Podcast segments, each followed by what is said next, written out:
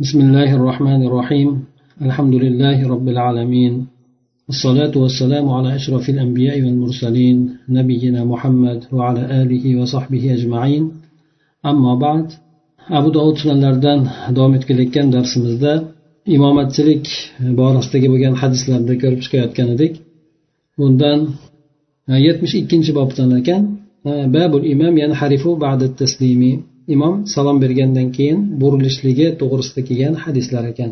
Avvalgi darslarimizda payg'ambar sallallohu alayhi vasallamda bu yuqorida kelgan e, bir e, otni ustidan yiqilib keyin undan keyin o'tirgan holatda namoz o'qiganligi hamda orqadagi ergashganlarga ham o'tirgan holatda namoz o'qinglar yoki boshqa bir hadislarda imom e, odamlar imom bo'lish imomlanishligi uchun imom qilingan unga ergashishligi uchun agar o'tirib o'qisa o'tirib o'qinglar degan mazmundagi hadislar kelgan edi o'tgan safar aytgan edik bu to'g'risida olimlarni ixtilofi bor deb haqiqatdan e, bu masala to'g'risida olimlar ixtilof qilgan ekan. Bir necha so'zga ko'ra bulardan birisi e, bu hadislar yuqorida o'tgan hadislarimiz e, mansux deb aytilgan ekan. Mansux degani ya'ni payg'ambar sallallohu alayhi vasallamni oxirgi qilgan ishlari hop u narsani ya'ni tika turib o'tirgan odamni orqasidan tika turib o'qiyotgan odamni namozi joizligiga bo'lgan ishorasi. Bu payg'ambar sallallohu alayhi vasallam vafotidan ozgina avval e, bu kishi o'zlarini o'sha kasal bo'lib turgan paytlarida biroz yaxshi his qilib qoladilarda hamda musulmonlarni jamoat bilan o'qiyotgan namoziga chiqib qo'shilishlikni ixtiyor qiladilar. Shunda ikkita odam payg'ambar sallallohu alayhi vasallamni yonlaridan ko'tarib jamoatga olib chiqishadi. Shunda abu bakr roziyallohu anhu namoz odamlar bilan birga imom bo'lib namoz o'qiyotgan edi. Keyin e, abu bakr roziyallohu anhu orqaga sarilishlikka harakat qildi. Payg'ambar alayhisalom davom ettiring deb kelib payg'ambar alayhisalomni oldiga o'tkazishadi. E, abu bakrni oldiga payg'ambar alayhisalomni o'tkazishadi. Payg'ambar sallallohu alayhi vasallamni namozi bilan abu bakr keyin namoz o'qiydi. Ya'ni payg'ambar alayhisalom imom bo'ladilar bu yerda. Abu bakr namoz ichida imomlikni payg'ambar alayhissalomga topshiradi. Hamda payg'ambar alayhissalom E, o'qiyotgan namozini abu bakr odamlarga yetkazib turadi. Ya'ni payg'ambar alayhissalom e, takbir aytadigan bo'lsa u kishi takbirda ovozini chiqargan holatda aytib e, mana bu o'rinda payg'ambar alayhissalom o'tirgan holatda namoz o'qiydi hamda qolgan sahobalar esa tikka turgan holatida namozni davom ettirishadi. Mana bu hadisni jumhur olimlar e'tiborga olib turib bu payg'ambar alayhissalomni qilgan ishlaridan oxirgisi mana shu bo'lgan. Shuning uchun undan oldingi kelgan buyruqlar bu hadis u buyruqlarni bekor qiladi deb aytishgan ekan. Ana o'shandan imom o'tirgan holatda namoz o'qisa ham qolganlar tika turishgan holatda o'qishligini ta'kidlab aytishar ekan. Bu bir jumhur bo'lgan olimlarni fikri bo'ladigan bo'lsa ba'zi olimlar bu yerda ba'zan e'tiroz bildirib aytishgan ekanki agar imom ya'ni u hadis bilan avvalgi hadislarni o'rtasini jamlagan holatda imom boshidan o'tirib o'qiydigan bo'lsa unda o'tirib o'qish kerak bo'ladi. Agar imom o'rtadan kelib e, mana bu abu bakr bilan payg'ambar alayhissalomni holatida bo'lgandaqa suratda o'rtasidan o'tirib qoladigan bo'lsa yoki aytaylik imom o'qiyotib turib turib unga o'tirishlik shunaqa bir og'rigan bosh bo'lganligidan namozni o'tirib o'qishlikka to'g'ri kelib qoladigan bo'lsa e, bular imom o'tirib o'qiydiyu qolganlar tika turgan holatda o'qishligiga bu dalil bo'ladi deb mana shunday o'rtasini jamlashgan ekan. Yana ba'zilar e, aytishgan ekanki avvalgi hadisini muqaddam qilgan holatda demak e, imom o'tirib o'qiydigan bo'lsa albatta qolganlar o'tirib o'qishlik kerak degan e, gapni aytishar ekan. Ana o'sha gaplarga binoan olimlar demak jumhurni aytgan gapini tasdiqlagan holatda aytishar ekanki demak avvalgi kelgan buyruqlar bular mansux qilingan asosan o'sha payg'ambar alayhissalomni oxirgidagi qilgan ishlari mana shu to'g'ri bo'ladi. Chunki payg'ambar alayhissalomni oxirgi ishi bu masalalarni hal qiluvchi ish bo'ladi deb aytishadi. O'zimizni bugungi boshlaydigan hadisimizga keladigan bo'lsak bu yerda demak yetmish ikkinchi bobda imom namozga salom namozdan salom bergandan keyin burilib o'tirishligi to'g'risidagi hadislar ekan. olti yuz o'n to'rtinchi bo'lgan hadisda abu dovud rahmaulloh jobir ibn yazid ibn asvaddan u kishisi otasidan rivoyat qiladiki قال صليت خلف رسول الله صلى الله عليه وسلم فكان إذا انصرف انحرف men payg'ambar sallallohu alayhi vasallamni orqadan turib namoz o'qigan edim u kishi namozdan burilgan paytida ya'ni salom bergan paytida oldiga qarab burilib olardilar dedi inharafa degani ya'ni imom salom bergandan keyin e, qavm tomoniga qarab turib burilishligi mana shuni aytar ekan demak salom bergandan keyin payg'ambar alayhissalom yuzini qavmga qaratib olardilar deydi olti yuz o'n beshinchi bo'lgan hadisda barro ibn ozib roziyallohu anhudan rivoyat qilinadi u kishi aytadilarki كنا إذا صلينا خلف رسول الله صلى الله عليه وسلم أحببنا أن نكون عن يمينه فيقبل علينا بوجهه bu hadisni imom muslim ham rivoyat qilgan ekan barro ibn ozib roziyallohu anhu aytadilarki biz payg'ambar sallallohu alayhi vasallamni ortidan namoz o'qiydigan bo'lsak u kishini o'ng tomonda bo'lishlikni yaxshi ko'rardik. Ya'ni safni o'ng tomonida turib o'qishlikni yaxshi ko'rardik. Payg'ambar sallallohu alayhi vasallam yuzi bilan biz tomonga qarab burilardilar deydi biz tomonga qarab iqbol qilardilar. Ya'ni salom bergandan keyin payg'ambar alayhissalom bir muddat turardilarda ya'ni e, boshqa bir hadislarda keladi istig'for aytib undan keyin allohim robbana va taala jalali val ikrom. Ana shunday bir e, virtlarni yoki zikrlarni qilib ana undan keyin payg'ambar alayhissalom e, qavm tomoniga qarab o'girilib olar edi ana o'shani bu ikkala hadisda mana shuni e, rivoyat qilib aytilyapti. Payg'ambar sallallohu alayhi vasallam mana barro roziyallohu anhuni hadislarida ko'proq o'ng tomonga qarab turib buriladi. Ya'ni to'liq suratda qavm tomonga qarab emas bunda ozroq e, shu o'ng tomonga qarab turib burilardi deb keladi. Yuqoridagi hadisda esa buni umumiy suratda qavm tomonga qarab turib burilib olishligini aytilyapti. E, buni hikmatini aytishadiki e, imomni ortga qarab burilib olishligini bu birinchidan payg'ambar sallallohu alayhi vasallam ba'zi rivoyatlarda keladi ayollar masjidga kirib payg'ambar alayhisalom davrlarida namoz o'qishar edi. Payg'ambar sallallohu alayhi vasallam to namozni tugatgan paytida e, orqaga burilgunigacha sahobalardan birontasi turib chiqib ketmas edi. Sababi ayollar namozni tugatishlik bilanoq o'rinlaridan turib chiqib ketishar edi. Ana o'sha payg'ambar alayhissalom bu yerda salom bergandan keyin burilib olgungacha bo'lgan muddatda ayollar demak masjidni tark qilishar edi. Shundan e, payg'ambar sallallohu alayhi vasallam bu tomonga qaraganda demak odamlar ba'zi ishi zarur bo'lganlar turib chiqib ketishardi qolganlar zikr qilib o'sha namozni zikrlarini tugatib keyin o'rnlaridan turishar edi.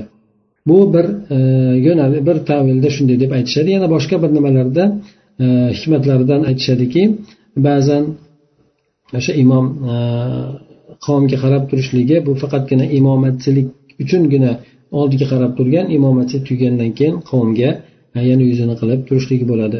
Orqa tomonini qilgan holatda qavmga turishligi bu ba'zan tushunishligi mumkin. Bu e, qavmni mensimasligi o'zini ulardan baland tutayotganligiga e, ishora bo'lishligi mumkin. Shuning uchun e, bu yerda imom o'sha narsani yo'qotishlik uchun qavmga o'zini yuzini qilib qaratib oladi deb aytishadi. E, nima bo'lganda ham bu hikmatlar lekin sunnat bo'lgan narsa imom salom bergandan keyin e, o'sha e, zikr kelgan salom bergandan keyingi zikrni aytib bo'lgandan keyin qavm tomoniga qarab turib yo to'liq suratda burilishligi yoki yarim suratda burilishligi o'zini o'ng tomonga qilgan holatda mana shu bo'lar ekan. Yetmish uchinchi bo'lgan bob bunda keladiki bab al imam imom o'zini turgan joyida nafl namozini o'qiydimi shu o'qishligi joizmi shu to'g'risida kelgan e, bob ekan. Bu bob ostida olti yuz o'n oltinchi bo'lgan hadisda keladi. Bu hadis mug'iyrat ibn shoba roziyallohu anhudan rivoyat qilinadi. u kishi aytadilarki qol rasululloh sollallohu alayhi vasallam la imamu salla fihi hatta yatahawwala. Imom o'zini namoz o'qigan joyida namoz o'qimaydi. Hatto u joydan aylanib olgunigacha ya'ni o'tib olgunigacha ko'chib olgunigacha deb aytgan ekanlar. Imom demak farz namozini o'qiydigan bo'lsa o'sha farz o'qigan namozini o'zida emas balki boshqa o'ringa o'tib namoz o'qishligi. Buni ham e, bir hikmatlari bor. Avvalo imom joyini o'zgartirib o'qiydigan bo'lsa e, masjidga kirgan odam demak imom namozini tugatgan ekanligiga guvoh bo'ladi. Bu birinchidan. Ikkinchidan e, imom agar nafaqat imom balki boshqa hadislarda ham keladi o'sha imomga ergashgan odamlar ham o'sha bitta joyda turgan farzni tugatgan joyda namoz o'qishligidan ko'ra joyini almashtirib o'qishligi bu afzalroq bo'ladi. Chunki inson qiladigan ibodat qiladigan joyi ham qiyomatda uni foydasiga guvohlik beradi. Ana o'shuning uchun ham payg'ambar alayhissalom joylarni e, o'zgartirib o'qishlikka shu targ'ib qilganlar. Bu o'rinda ham imom o'sha turgan joyida namozni e, nafl namozini o'qimaydi balki o'zgartirib aytadi yo orqa safga o'tib olib yoki bo'lmasa o'ng tarafga yo chap tarafga e, jilvolib jilib olib turib o'qishligi mana shu narsa E, mustahab amal bo'lar ekanki bu insonga o'sha ortiqcha ajr bo'lishligi ziyoda ajr bo'lishligi hamda o'sha o'qigan joyi qiyomat kunida uning uchun e, guvohlik berishligi mana shu narsalarni allohu alam e'tiborga olingan ekan. Bu hadisni alboniy rahimaulloh e, o'rganib chiqib sahiy deb ishora qilgan ekanlar. Yetmish to'rtinchi bo'lgan bobda keladi bab al imom imom oxirgi rakatdan boshini ko'targandan keyin ya'ni sajdada boshini ko'targandan keyin tahoratini ketkizib qo'yadigan bo'lsa namozi but bo'ladimi yoki namozi buziladimi? Shu to'g'risida kelgan bob ekan bu yerda mana olti yuz o'n yettinchi bo'lgan hadis lekin bu hadisni olimlar e, zaif deb aytishgan ekan. E, bu hadis abdulloh ibn amr ibn al as roziyallohu anhudan rivoyat qilinadi. Payg'ambar sallallohu alayhi vasallam aytadilarki فأحدث قبل أن يتكلم فقد تمت صلاته ومن كان خلفه ممن أتم الصلاة payg'ambar sallallohu alayhi vasallam aytgan ekanlarki agar imom namozni tugatib o'tirsa namozni tugatib oxirgi demak sajdadan turib turib o'tiradigan bo'lsa ya'ni oxirgi qadiga o'tirsa va gapirishligidan oldin ya'ni boshqa rivoyatlarda salom berishligidan deb aytgan ekan salom berishligidan oldin tahorati ketib qoladigan bo'lsa ya'ni oxirgi qadiga o'tirdi. Sajdadan turib qadiga o'tirdida o'sha o'tirgandan keyin bir muddatdan keyin salom berishligidan oldin tahorati ketib qoldi. Bu odamni tahorat ketgandan keyin namoz ichida turib ketdi. Buni namozi durust bo'ladimi yoki namozi buziladimi? Ana o'sha to'g'risidagi bo'lgan rivoyat ekan lekin bu e, doif hadis. Shuning uchun bu hadisga hukm bog'lanmaydi. U kishini bu yerda aytishi bo'yicha namozi durust bo'ladi namozi ya'ni tahajjud e, tahiyatga bir muddat o'tirishligi ana o'sha narsa vojib bu inson o'shani ado etadigan bo'lsa namozini garchi tugatmagan bo'lsa ham namozi durust bo'ladi va o'sha imomni orqasida turgan namozini to'liq qilgan ya'ni imomiga birinchi rakatdan ergashgan odamlarni hammasini namozi durust bo'ladi deb aytilgan ekan. Aytib o'tganimizdek bu hadis doif. Shuning uchun e, bu hadisga hukm bog'lanmaydi. Bu hadisni hanafiy mazhabida e, olishgan e, ya'ni imom salom berishlikdan oldin qadida o'tirgan ya'ni tahajjud miqdoricha qadida o'tirgandan keyin tahorat ketib qoladigan bo'lsa mabodo salom berishlikdan oldin bo'lsa ham namozi to'liq bo'ladi deb aytishadi. Garchi hamma gaplarda bo'lmasa ham lekin shunday gap bor. Ana o'shanga binoan bu hadis zaif ekan e, zaif bo'lgandan keyin bu hadisga amal bog'lanmaydi. U odam namozni tugatmasdan salom bermasdan turib tahorat ketib qoladigan bo'lsa tahoratini yangilab kelishligi kerak bo'ladi. Ya'ni agar namoz tugagan bo'lsa unda boshqatdan o'qishligi kerak bo'ladi. Bu ho imom bo'lsin ho imomga ergashgan odamlar bo'lsin. Bu yerda endi e, yana bu yerda ajratib qo'yganligi imomga birinchi rakatdan iqtido qilgan odamlarni namozi durust bo'ladi. Keyin tahir bir rakat ikki rakat kech qolganlarniki esa namozi durust bo'lmaydi degan e, gap ham bu yerdan kelib chiqadi. Lekin bu hadis aytib o'tganimizdek zaif bo'lganligidan bu hadisga hukm bog'lanmaydi. olti yuz o'n yettinchi o'n sakkizinchi bo'lgan hadis bu hadisni ali roziyallohu anhudan rivoyat qilinar ekan.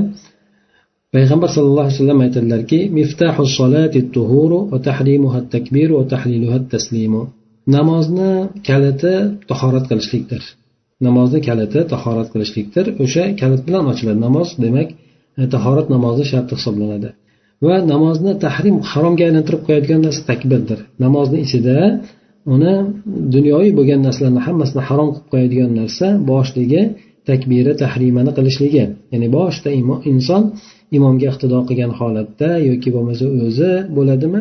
Takbira qilishligi takbir qoqishligi quloq qoqishligi mana shu narsa namozni boshlanishligi bo'ladi. Hamda tahliluha taslim namozdagi bo'lgan narsalarni halol qilib beradigan narsa namoz ichida harom qilingan narsalarni keyin halol qilib beradigan narsa salom berishlik bo'ladi deb aytilgan ekan. Demak bu yerda olimlar aytishadiki takbiroti ehromni qoqma qilmasdan namozga kirishlik namoz bog'lanmaydi deydi. Agar inson takbira ehromni qoq quloq qoqmasdan takbir aytmasdan namozga kirib ketaveradigan bo'lsa bunda namozi bog'lanmaydi. Yoki bo'lmasa e, imomdan oldin takbira tahrim aytadigan bo'lsa ham bunda ham namozi bog'lanmaydi insonda. Demak bu rukun hisoblanadi. Namozni boshidagi rukun hisoblanadi. Ana o'shandek e, namozni oxiridagi bo'lgan rukni ham salom berishlik bo'ladi. Salom berishliksiz namozdan chiqishlik bu namozni e, durust bo'lmasligiga buzilishligiga e, olib boradi deb bundan ishora qilib aytishadi. Shundan demak inson salom beradigan bo'lsa namozdan chiqadi salom berishlik bilan. Olimlarni ixtilofi bor ikkala tomonga salom berishlik insonni namozdan chiqaradimi yoki bir tomonga salom berishlikni o'zi ham kifoya qiladimi degan mazmunda olimlarni ixtilofi bor. Bu unchalik e, katta bir e, e, ixtilofga sabab bo'lmasligi kerak chunki bir tomonga salom berishlikni ba'zi olimlar aytadi ikkala tomonga salom berishlikni esa yana ba'zi toifadagi olimlar aytadi. Lekin nima bo'lganda ham salom berishlik bu insonni namozdan chiqishligiga sabab bo'ladi. Yetmish beshinchi bo'lgan bob bu bobda keltiradiki ma'mum bo'lgan odam imomga ergashishlikdan buyurilgan narsasi to'g'risidagi kelgan hadislar bobi ekan. Ya'ni imom albatta e, ma'mum imomga ergashishlik kerak. Undan o'zib ketmaslik kerak. Mana shu to'g'risida hadislar o'tadi. Muaviyat ibn abi sufyon roziyallohu anhudan rivoyat qilingan bu hadisda payg'ambar sallallohu alayhi vasallam aytadilarki la tubadiruni bi ruku'in va la bi sujudin fa innahu mahma asbiqkum bihi idza raka'tu tudrikuni bihi idza rafa'tu. Inni qad baddant. Menga bironta bir rukuda ham sajdada ham mendan o'zib ketmanglar. Na bir rukuda bo'lsin na bir oradagi sajdalarda bo'lsin mendan o'zib ketmanglar. Chunki payg'ambar alayhissalom imom bo'lgan. Imomdan o'zib ketishlik mumkin emas. Chunki payg'ambar alayhisalom aytadiki men e, sizlardan qanchalik e, ruku qilgan paytimda o'tib ketib qoladigan bo'lsam ham lekin men rukudan ko'tarilgan paytimda menga yetib olaverasizlar. Men yoshim katta bo'lib qoldi. Qotbaddan degani ya'ni biroz e, go'sht tortib qoldi badani. Go'sht tortib yoshi katta bo'lgan odam agar go'sht tortib qoladigan bo'lsa bu odamni harakatlari sal sekinlashib qoladi. Ana o'shanda men sizlarda ruku o'qigan paytimda sizlardan ancha oldin bo'lgan taqdirimda ham rukudan ko'tarilayotgan paytimda men sekin ko'tarilgunimgacha sizlar ko'tarilib olasizlar degan mazmundagi gapni aytgan ekanlar. Bu hadis demak imomdan oldinga o'tib ketishlikni mumkin emasligiga e, bu ishora qilyapti. Na rukuda bo'lsin na sujuda bo'lsin sajda bo'lsin. Bironta namozni amallaridan qaysi birida bo'lishidan qat'iy nazar imomdan oldinga o'tib ketishlik mumkin emasdir bu narsadan qaytarilgan. Yana undan keyingi bo'lgan hadisda olti yuz yigirmanchi bo'lgan hadisda aytib o'tadi. Bunda abdulloh ibn yazid e, xotmiy e, odamlarga xutba qilgan holatda roziyallohu anhu aytadiki قال حدثنا البراء وهو غير كذوب أنهم كانوا إذا رفعوا رؤوسهم من الركوع مع رسول الله صلى الله عليه وسلم قاموا قياما فإذا رأوه قد سجد سجدوا bu muttafaqun alayh hadis ham ekan abdulloh ibn yazid al xotmiy roziyallohu anhu aytadiki odamlarga xutba qilgan holatida barro ibn ozib roziyallohu anhu menga bizga hadis qilib aytib bergan u kishi yolg'onchi emas ya'ni bu kishi aytayotgan gapini haqiqatdan ham payg'ambar alayhissalomdan aytilganligini buni e, odamlarni ahamiyatini e'tiborini qaratishlik maqsadida mana shunday deb aytib qo'yganlar. O'zi aslida sahobiy bo'lgan odamga bunday e, tazkirani berishlikni e, hojati ham yo'qdir o'zi aslida. Chunki bular barchalari sahobalar adolatlik sanaladi. Barro ibn ozib roziyallohu anhu aytgan ekanlarki ular payg'ambar sallallohu alayhi vasallam bilan birgalikda ruku qilgan paytlarida boshlarini rukudan ko'tarardilar. Ko'targan paytida payg'ambar alayhisalom bilan birgalikda boshini rukudan ko'targan paytlarida tikka turgan holatda bir muddat turishardi ekan payg'ambar alayhissalomni sajda qilgan holatda ko'radigan bo'lsalar ana undan keyin sajda qilishardi deb keltirib o'tadi demak e, bu hadis shu narsani ishora qilyaptiki imomga ergashayotgan odam imom undan bir Rukun oldinda yurishligi. Bular rukudan turgandan keyin payg'ambar alayhissalom to peshonasini sajdaga qo'ygunigacha o'rnidan qimirlashmas. Sajdaga qo'yganidan bular sajdaga borishardi mana shundan tushuniladiki boshqa rukuga borishlikda ham rukudan turishlikda ham e, inson ya'ni payg'ambar alayhissalom mana bundan keyingi hadislarda ham keladi. O'sha rukunni to'liq bajarayotgan paytda o'sha rukunga qadam qo'ygandan keyin bular payg'ambar alayhissalomga o'sha keyingi rukan rukunda ergashishar edi orada demak bir rukun ularni o'rtasida farq bo'lar ekan. Ya'ni bir rukun farq bo'ladi deganimiz payg'ambar alayhissalom to ruku qilib bo'lgunigacha bular rukuga borishmas. Ruku qilgan paytini ko'rgan paytda rukuga ketishar edi sajdadan turishligida ham rukudan turishligida ham sajdaga borishligida ham mana shunday bo'lishgan ekan sahobalar. olti yuz yigirma birinchi bo'lgan hadis bu hadisni barro ibn ozibdan boshqa rivoyat yo'li orqali rivoyat qilingan ekan e, bu kishi aytgan ekanlarki nabiy sallallohu alayhi vasallam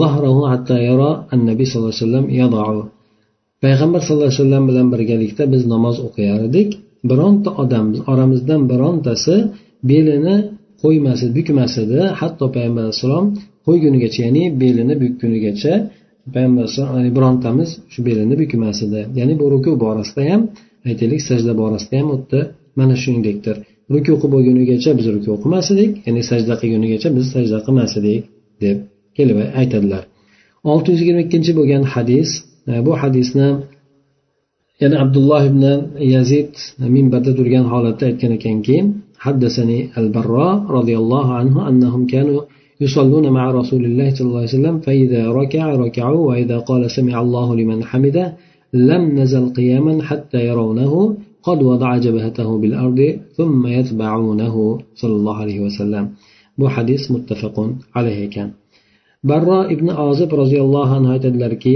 e, ular payg'ambar sallallohu alayhi vasallam bilan birga namoz o'qiyar ekanlar payg'ambar alayhissalom ruku qiladigan bo'lsalar keyin ruku qilar ekanlar agar e, samiallohu liman hamida deb e, payg'ambar alayhissalom aytadigan bo'lsa bular o'sha tika turgan holatida davom etardik deydi. Hatto payg'ambar sallallohu alayhi vasallam peshonasini yerga qo'yganligini ko'rgunigacha payg'ambar alayhissalom sajda qilib bo'lganligini ko'rgunigacha tika turib davom etardik keyin lekin bular payg'ambar alayhissalomga ergashishar ekan demak aytib o'tganimizdek inson shoshilmasdan imomni orqasidan o'qishligi imom bilan musobaqa qilmasligi bundan keyingi bo'lgan bobda ana o'sha narsani qattiq ish ekanligini bayon qilgan bob keladi. Abu dovud rahmaulloh aytadilarki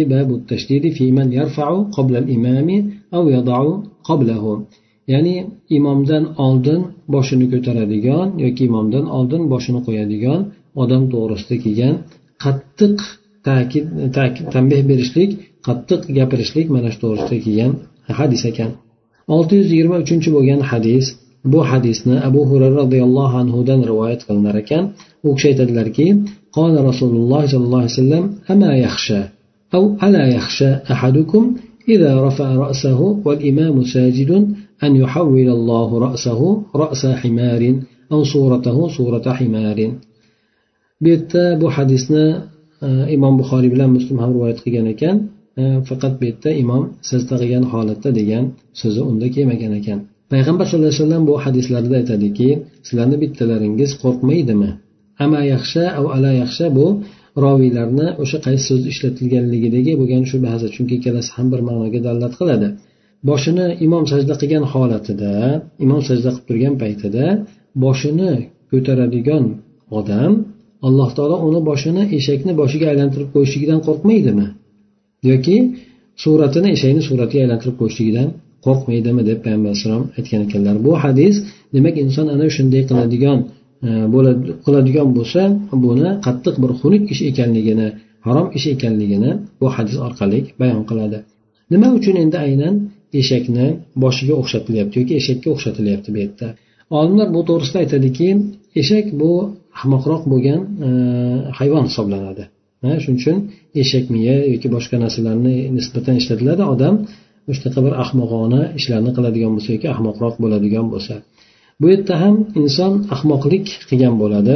Sababi e, garchi e, imomdan oldin boshini ko'taradigan bo'lsa ham imomdan oldin boshini qo'yadigan bo'lsa ham baribir imomga musobaqalashadigan bo'lsa ham imom namozni tugatgunigacha bu namozni tugatishligi mumkin emas.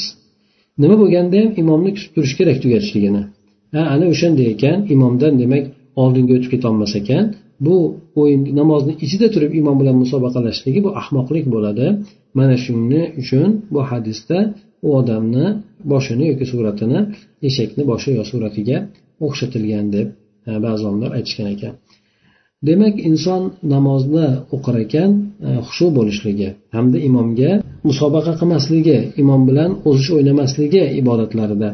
Mana shu narsa demak insonni xushusiga qattiq zarar qiladi. Hamda bunday qilishligi imomni insonni namozi namoz bo'laveradi deb aytishadi namoz joiz bo'ladi lekin bu narsa insonni namozini e, nuqsonli bo'lishligiga sabab bo'ladi dedi. Undan keyingi yetmish yettinchi bo'lgan bob bunda abu dovud rahmaulloh aytadilarki babu fi man yansarifu qobla imam imomdan oldin burilib ketadigan odam to'g'risida kelgan bob ekan olti yuz yigirma to'rtinchi hadis.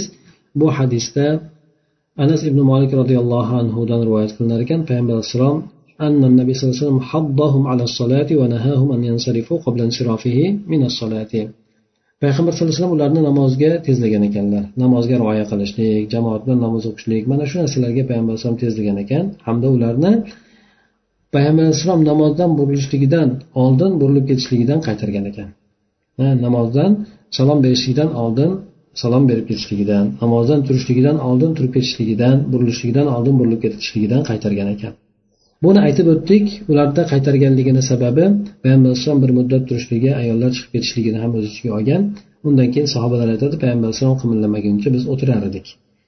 Turmagungacha biz turmas edik deb keladi. Bularni demak e, shunaqangi agar inson haqiqatdan e, ishi zarur boshqa bo'ladigan bo'lsa unda albatta salom bergunigacha kutib turishlik kerak bo'ladi. Zarur bo'lsin zarur bo'lmasin. Namozga salom bergandan keyin ana undan keyin e, zikrni aytib turib undan keyin keyin virdni aytib turib undan turishligi mumkin bo'ladi. Lekin e, bu yerda shu imomni turishligi imom burilishligi imom turishligi mana shu narsa afzalroq bo'lar ekan. Chunki bu yerda insonni bemalol namozdan keyin qilinadigan zikrlarni ham qilib olishligiga imkoniyat bo'ladi سبحانك اللهم وبحمدك نشهد أن لا إله إلا أنت نستغفرك ونتوب إليك اللهم انفعنا بما علمتنا وعلمنا ما ينفعنا وزدنا علما